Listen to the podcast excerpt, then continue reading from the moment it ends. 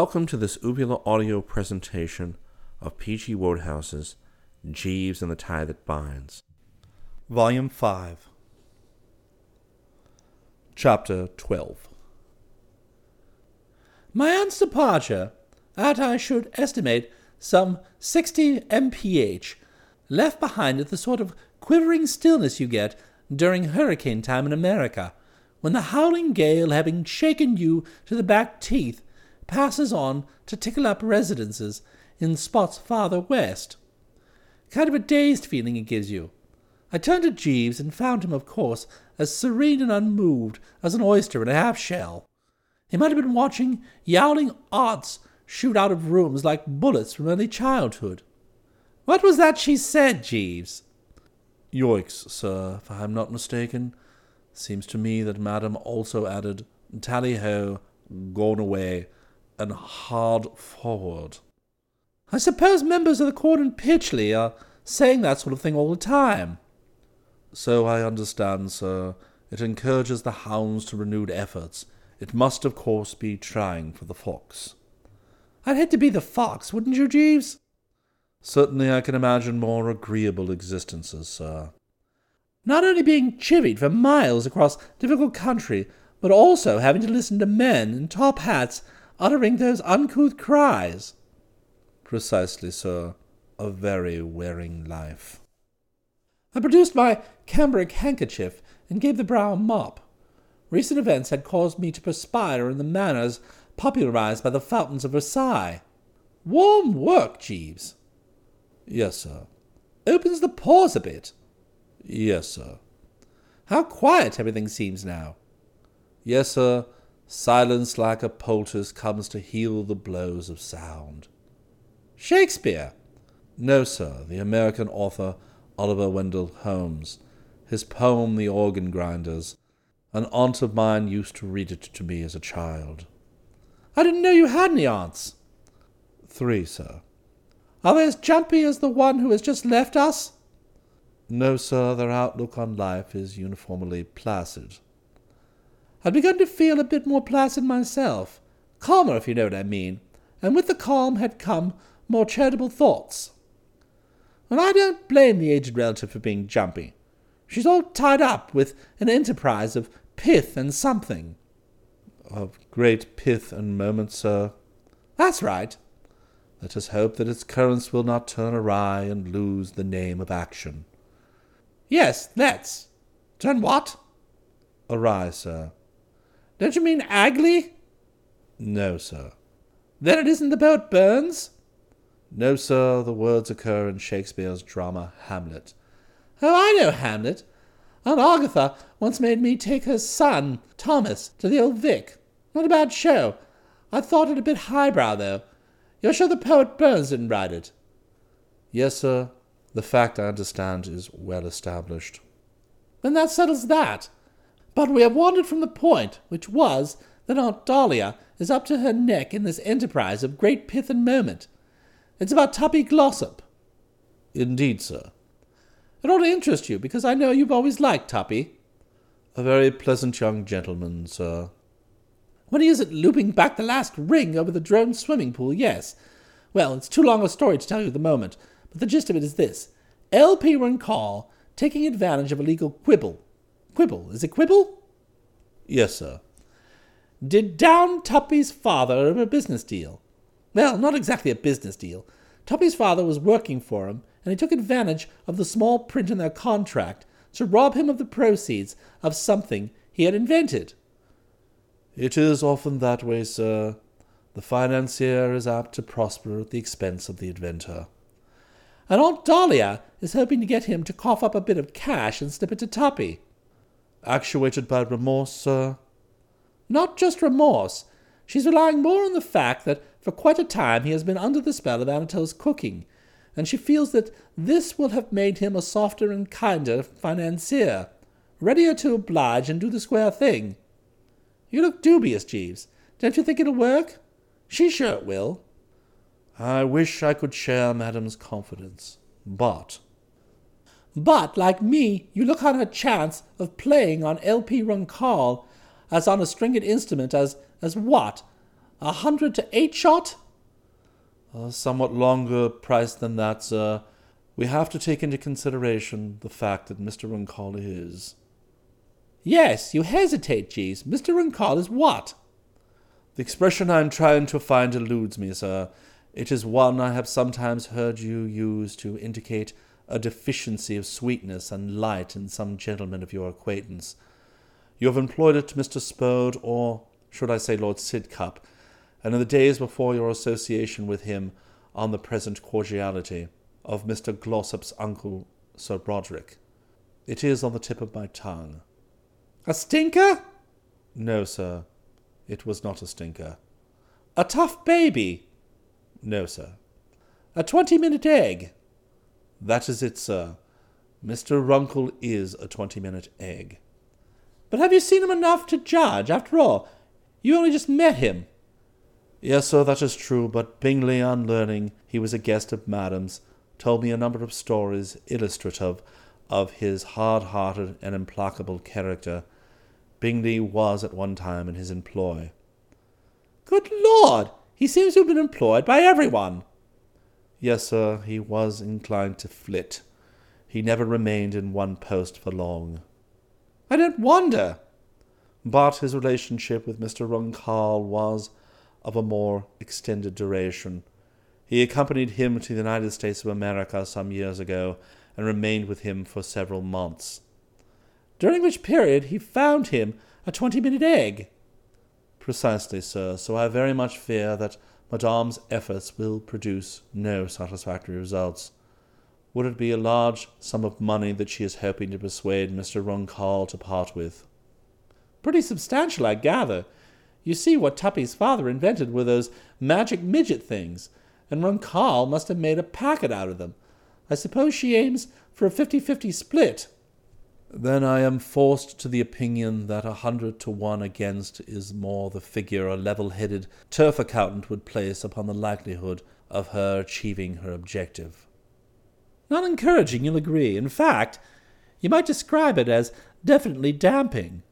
I would have called him a pessimist, only I couldn't think of the word at the time, and when I was trying to hit on something other than a gloomy Gus, which would hardly have been a fitting way to address one of his dignity, Florence came in through the French window, and he, of course, shimmered off. When our conversations are interrupted by the arrival of what you might call the quality, he always disappears like a family spectre vanishing at dawn. Except at meals, I hadn't seen anything of Florence till now. She was, so to speak, having taken the high road while I took the low road. What I mean to say is she was always in Market Snodsbury, bustling about on behalf of the Conservative candidate to whom she was betrothed, while I, after the nerve-racking encounter with the widow of the late McCorkindale, had given up canvassing in favour of curling up with a good book. I had apologized to Ginger for this pusillanimity, is that the word? And he had taken it extraordinarily well, telling me it was perfectly all right, and he wished he could do the same. She was looking as beautiful as ever, if not more so, and at least ninety-six per cent of the members of the Drones Club would have liked nothing better than to be closeted with her like this. I, however, would willingly have avoided the tete-a-tete, for my trained senses told me she was in one of her tempers, and when this happens, the instinct of all but the hardiest is to climb a tree and pull it up after them. The overbearing dishpotness to which I alluded earlier, and which is so marked of a feature of her make-up, was plainly to the fore. She said, speaking abruptly, What are you doing here on a lovely day like this, Bertie? I explained I had been in conference with Aunt Dahlia, and she reciprocated that the conference was presumably over by now, Aunt D being conspicuous by her absence, so why wasn't I out getting fresh air and sunshine? You're much too fond of frowsting indoors, Bertie. That's why you have that sallow look. I didn't know I had a sallow look. Of course you have a sallow look, Bertie. What else did you expect? You look like the underside of a dead fish. My worst fears seemed to have been confirmed. I had anticipated she would work off her choler on the first innocent bystander she met, and it was just my luck that this happened to be me. With bowed head, I prepared to face the storm, and then, to my surprise, she changed the subject. I'm looking for Harold. Oh? Have you seen him? I don't think I know him. Don't be an idiot, Bertie. Harold Winship. Oh, Ginger! Yes! No, he hasn't swum into my ken. What do you want to see him about? Something important? It is important to me, and it ought to be to him. Unless he takes himself in hand, he is going to lose the selection. What makes you think that? His behaviour at lunch today. Oh, did he take you to lunch? Where did you go? I had mine at a pub, and the garbage there had to be chewed to be believed. But perhaps you went to a decent hotel. It was the Chamber of Commerce luncheon at the town hall, a vitally important occasion, and he made the feeblest speech I have ever heard. A child with water on the brain could have done better. Even you could have done better, Bertie. Well, I suppose placing me on a level of efficiency with a water on the brain child was quite a stately compliment coming from Florence, so I didn't go further into the matter, and she carried on, puffs of flame emerging from both nostrils. Er, er, er, er. I beg your pardon? He kept saying er, er, er. I could have thrown a coffee spoon at him. Here, of course, was my chance to work in the old gag about to err being human, but I didn't think about it at the moment. Instead, I said, he was probably nervous. That was his excuse. I told him he had no right to be nervous. Then you've seen him? I saw him. After lunch? Immediately after lunch. But you want to see him again? Yes, I do. I'll go and look for him, shall I? Yes, and tell him to meet me in Mr. Travers' study. We shall not be interrupted there. He's probably sitting in the summer house by the lake. Well, tell him to stop sitting and come to the study. She said, for all the world as if she had been Arnold Abney, announcing that he would like to see Wooster after morning prayers. Quite took me back to the old days. To get to the summer house, you have to go across the lawn. The one Spode was toying with the idea of buttering me over. And the first thing I saw, as I did so, apart from the birds, bees, butterflies, and what not, which put in their leisure hours there, was L.P. Runkle lying in the hammock, wrapped in slumber, with Aunt Dahlia in a chair at his side. When she sighted me, she rose and headed in my direction and drew me away a yard or two, at the same time putting a finger to her lips. He's asleep, she said. A snore from the hammock bore out the truth of this, and I said I could see he was, and what a revolting spectacle he presented. And she told me for heaven's sake not to bellow like that. Somewhat piqued at being accused of bellowing by a woman whose lightest whisper was like someone calling the cattle home from across the sands of Dee, I said I wasn't bellowing, and she said, Well, don't. He may be in a nasty mood if he's woken suddenly. It was an astute piece of reasoning, speaking well for her grasp of strategy and tactics, but with my quick intelligence I spotted a flaw in it which I proceeded to call her attention to. On the other hand, if you don't wake him up, how can you plead Tuppy's case? I said suddenly, you ass! It will be all right if I let nature take its course. Yes, you may have a point there. Will nature be long about it, you think? How am I supposed to know? I was only wondering. You can't sit there the rest of the afternoon. I can if necessary. Well, then I'll leave you to it. I'm going to go and look for Ginger. Have you seen him? He came by just now with his secretary on the way to the summer house. He told me he had some dictation to do. Why do you want him? I don't particularly, though always glad of his company. Florence told me to find him. She's been giving him hell and is anxious to give him some more, apparently. Here she interrupted me with a sharp hist, for L.P. Runkle had stirred in his sleep, and it looked as if life was returning to his inert frame. But it proved to be a false alarm, and I resumed my remarks. Apparently, he failed to wow the customers at the Chamber of Commerce lunch, where she was counting on him being a regular. Oh, who is the Greek chap? Bertie, if I wasn't afraid of waking Runkle, I'd strike you with a blunt instrument. If I had a blunt instrument, what Greek chap? That's what I'm asking you. He chewed on pebbles. Do you mean Demosthenes? Oh, you may be right. I'll take it up later with Jeeves.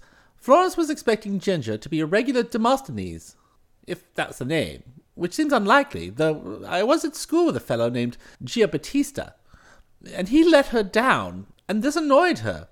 You know how she speaks her mind when annoyed. She speaks her mind much too much, said the relative severely.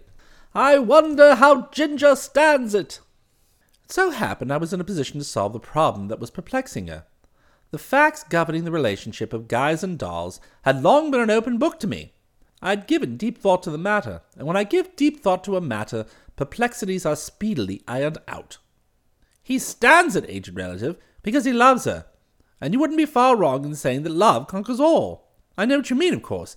It surprises you that a fellow of his thews and sinews should curl up in a ball when she looks squiggle eyed at him, and receive her strictures, if that's the word I want, with the meekness of a spaniel rebuked for bringing a decayed bone to the home. What you overlook is the fact that, in the matter of finely chiseled profile, willowy figure, and platinum blonde hair, she is well up among the top ten. And these things weigh heavily with a man like Ginger. You and I, regarding Florence coolly, pencil her in as a bossy human consumption. But he gets a different slant. It's the old business of what Jeeves calls the psychology of the individual. Very possibly, the seeds of rebellion start to seethe within him when she speaks her mind, but he catches sight of her sideways or gets a glimpse of her hair, assuming for purposes of argument that she's not wearing a hat, or he notices once again that she has as many curves as a scenic railway, and he feels that it's worth putting up with a spot of mind speaking in order to make her his own. His love, you see, is not wholly spiritual. There's a bit of the carnal mixed up in it. I would have spoken further, for the subject was one that always calls out the best in me, but at this point the old ancestor, who had been fidgeting for some time, asked me to go and drown myself in the lake. I buzzed off accordingly, and she returned to her chair beside the hammock, brooding over L.P. Runkle like a mother over her sleeping child. I don't suppose she'd observed it, for aunts seldom give much attention to the play of expression on the faces of their nephews. But all through these exchanges I had been looking grave, making it pretty obvious that there was something on my mind. I was thinking of what Jeeves had said about the one hundred to one which a level headed bookie would wager against her chance of extracting money from a man so liberally equipped with one way pockets as L.P. Runkle. And it pained me deeply to picture her dismay and disappointment when, waking from his slumbers, he refused to disgorge. It would be a blow calculated to take all the stuffing out of her. She'd been so convinced that she was on to a sure thing. I was also, of course, greatly concerned about Ginger, having been engaged to Florence myself. I knew what she could do in the way of ticking off the errant male, and the symptoms seemed to point to the probability that on the present occasion she would eclipse all previous performances.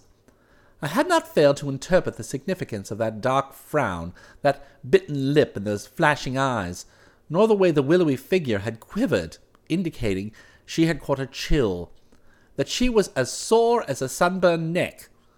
I marvelled at the depths to which my old friend must have sunk as an orator in order to get such stark emotions under way, and I intended, delicately of course, to question him about this. I had, however, no opportunity to do so, for on entering the summer house, the first thing I saw was him and Magnolia Glendinning locked in an embrace so close that it seemed to me that only powerful machinery could unglue them. Chapter 13 In taking this view, however, I was in error, for scarcely had I uttered the first yip of astonishment when this Glendinning Popsy, echoing it with a yip of her own, such as might have proceeded from a nymph surprised while bathing, disentangled herself and came whizzing past me, disappearing into the great world outside at a speed which put her in the old ancestor's class as a sprinter on the flat. It was as though she had said, Oh, for the wings of a dove, and had gotten them. I, meanwhile, stood rooted to the S, mouth slightly ajar, and eyes bulging to their fullest extent. What's that word beginning with a dis? Disembodied? No, not disembodied. Distemper? No, not distemper. Disconcerted, that's the one. I was disconcerted. I should imagine that if you happened to wander by accident into the steam room of a Turkish bath on ladies' night, you would have emotions very similar to those I was experiencing now. Ginger, too, seemed not altogether at his case. Indeed, I would describe him as definitely taken aback. He breathed heavily, as if suffering from asthma. The eye with which he regarded me contained practically none of the chumminess you would expect to see in the eye of an old friend. And his voice when he spoke resembled that of an annoyed cinnamon bear, throaty, if you know what I mean, and on the peevish side. His opening words consisted of a well phrased critique of my tactlessness in selecting that particular moment for entering the summer house. He wished, he said, that I wouldn't creep around like a ruddy private eye. Had I, he asked, got my magnifying glass with me, and did I propose to go around on all fours, picking up small objects and putting them away carefully in an envelope? What, he inquired, was I doing here anyway? To this I might have replied that I was perfectly entitled at all times to enter a summer house which was the property of my Aunt Dahlia, and so related to me by ties of blood, but something told me that suavity would be the better policy. In rebuttal, therefore, I merely said I wasn't creeping about like a ruddy private eye, but navigating with a firm and manly stride, and had simply been looking for him because Florence had ordered me to, and I had learned from a usually well informed source that this was where he was. My reasoning had the soothing effect I had hoped. His manner changed, losing its cinnamon bear quality and taking on a welcome all pals togetherness. It bore out what I've always said, that there's nothing like suavity for pouring oil on the troubled waters. When he spoke again, it was plain he regarded me as a friend and an ally. I suppose all this seems a bit odd to you, Bertie. Not at all, old man, not at all. But there is a simple explanation. I I love Magnolia. I thought you loved Florence. So I did, but you know how apt one is to make mistakes. Of course. Uh, when you're looking for the ideal girl, I mean. Oh, quite. I dare say you've had the same experience yourself. Oh, from time to time. Happens to everybody, I expect. I shouldn't wonder. Where one goes wrong when looking for the ideal girl is in making one's selection before walking the full length of the counter, you see. You meet someone with a perfect profile, platinum blonde, willoughby figure, and you think your search is over. Uh, bingo, you say to yourself. This is the one, except no substitutes. Uh, little knowing that you are linking your lot with that of a female sergeant major with strong views on the subject of discipline and that if you'd only gone a bit further, you would have found the sweetest, kindest, gentlest girl that ever took down outgoing mail in shorthand, who would love you and cherish you and would never dream of giving you hell, no matter what the circumstances. I allude, of course, to Magnolia Glendinning. I thought you did. I can't tell you how I feel about her, Bertie. Don't try. Ever since we came down here, I've had a lurking suspicion that she was the mate for me, and that in signing on the dotted line with Florence, I had made a boner of a lifetime. Just now, my last doubts were dispelled. Why? What happened? She rubbed the back of my neck, my interview with Florence coming on top of that ghastly Chamber of Commerce lunch had given me a splitting headache, and she rubbed the back of my neck. And then I knew, as those soft fingers touched my skin like dainty butterflies hovering over a flower, that right ho! It was a revelation, Bertie. I-, knew I had come to journey's end, and I said to myself, This is a good thing. Push it along. I turned, and I grasped her hand, and I gazed into her eyes, and she gazed into mine. I told her I loved her, and she said so she did me. I fell into her arms, and I grabbed her and we stood murmuring endearments, and for a while everything was fine. It couldn't have been better, and then a thought struck me. There was a snag, of course, and you probably spotted it. Florence! Exactly. Bossy though she is, plain spoken though she may be when anything displeases her, and I wish you could have heard her after that Chamber of Commerce lunch. I, I am still engaged to her. And while girls can break engagements till the cows come home, men can't. I followed his train of thought. It was evident that he, like me, aimed at being a chevalier, and you simply can't be a chevalier or anything like it if you go about the place getting betrothed and then telling the party of the second part it's all off. Seemed to me that the snag which had raised its ugly head was one that was formidable, you might say of king-size dimensions well calculated to make the current of whatever he proposed to do about it turn awry and lose the name of action. But when I put this to him with a sympathetic tremor in my voice, and I'm not sure I didn't clasp his hand, he surprised me by chuckling like a leaky radiator. That's all right, he said. I would admit it appears to be a tricky situation, but I can handle it. I'm going to get Florence to break the engagement. He spoke with such a gay, confident ring to his voice, so like the old ancestor predicting what she was going to do to L.P. Runkle in the playing on a stringed instrument line, that I was loath, if that's the word I want, to say anything to depress him. But the question had to be asked. How? I said, asking it. Quite simple. We agreed, I think, that she has no use for a loser. I'm simply going to lose the election. Well, it was a thought, of course, and I was in complete agreement with him on his supposition that if the McCorkindale nosed ahead of him in the voting, Florence would in all probability hand him the pink slip. But where it seemed to me that the current went awry was that he had no means of knowing that the electorate would put him in the second place. Of course, voters are like aunts. You never know what they'll be up to from one day to the next. But it was a thing you couldn't count on. I mentioned this to him, and he repeated his impersonation of a leaky radiator. Don't worry, Bertie. I have the situation well in hand. Something happened in a dark corner of the town hall after lunch that justifies my confidence. What? What happened in a dark corner in the town hall after lunch? Well, the first thing that happened after lunch was that Florence got hold of me and became extremely personal. It was then I realized that it would be the act of a fathead to marry her. I nodded adhesion to this sentiment. That time when she broke her engagement with me, my spirits had soared, and I had gone about singing like a relieved nightingale. One thing rather puzzled me, and seemed to call for explanatory notes. Why did Florence draw you into a dark corner when planning to become personal? I asked. I wouldn't have credited her with so much tact and consideration. As a rule, when she's telling people what she thinks of them, an audience seems to stimulate her. I recall one occasion when she ticked me off in the presence of seventeen girl guides, all listening with their ears flapping, and she had never spoken more fluently. He put me straight on the point I had raised. He said he had misled me. It wasn't Florence who drew me into the dark corner. It was Bingley. Bingley? a fellow who once worked for me. He worked for me once, too. Really? Small world, isn't it? Pretty small. Did you know he'd come into money? He'll soon be coming into some more.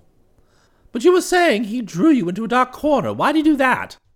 Because he had a proposition to make me which demanded privacy.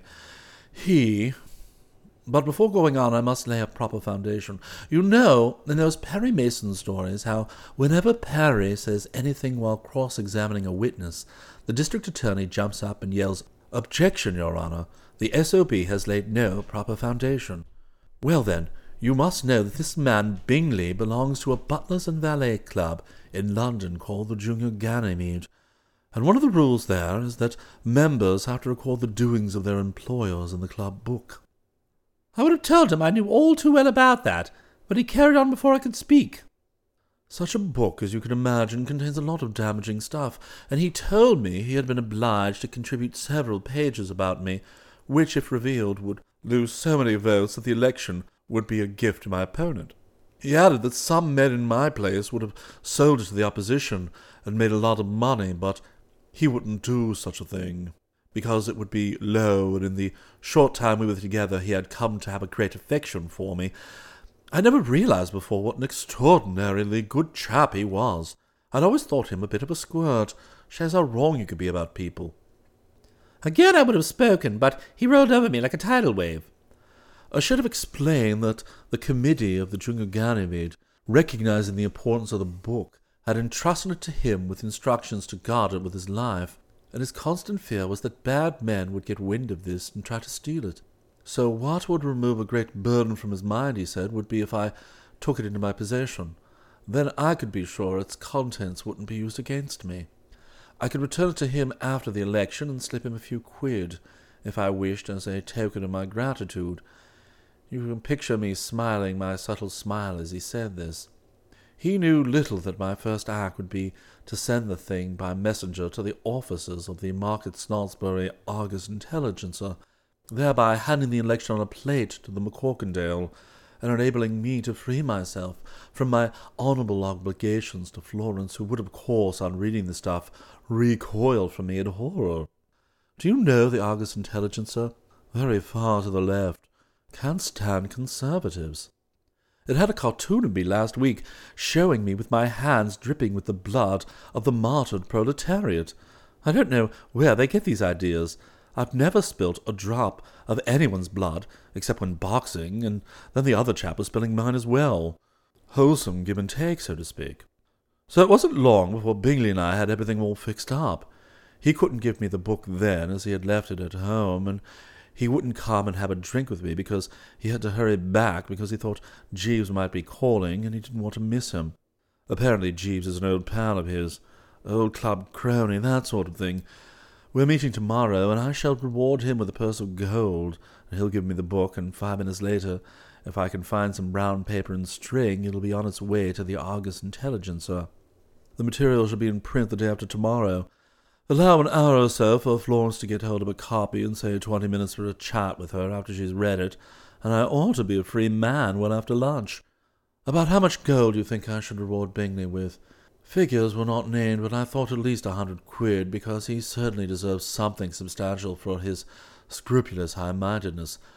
As I said, some men in his place would have sold the book to the opposition and cleaned up big.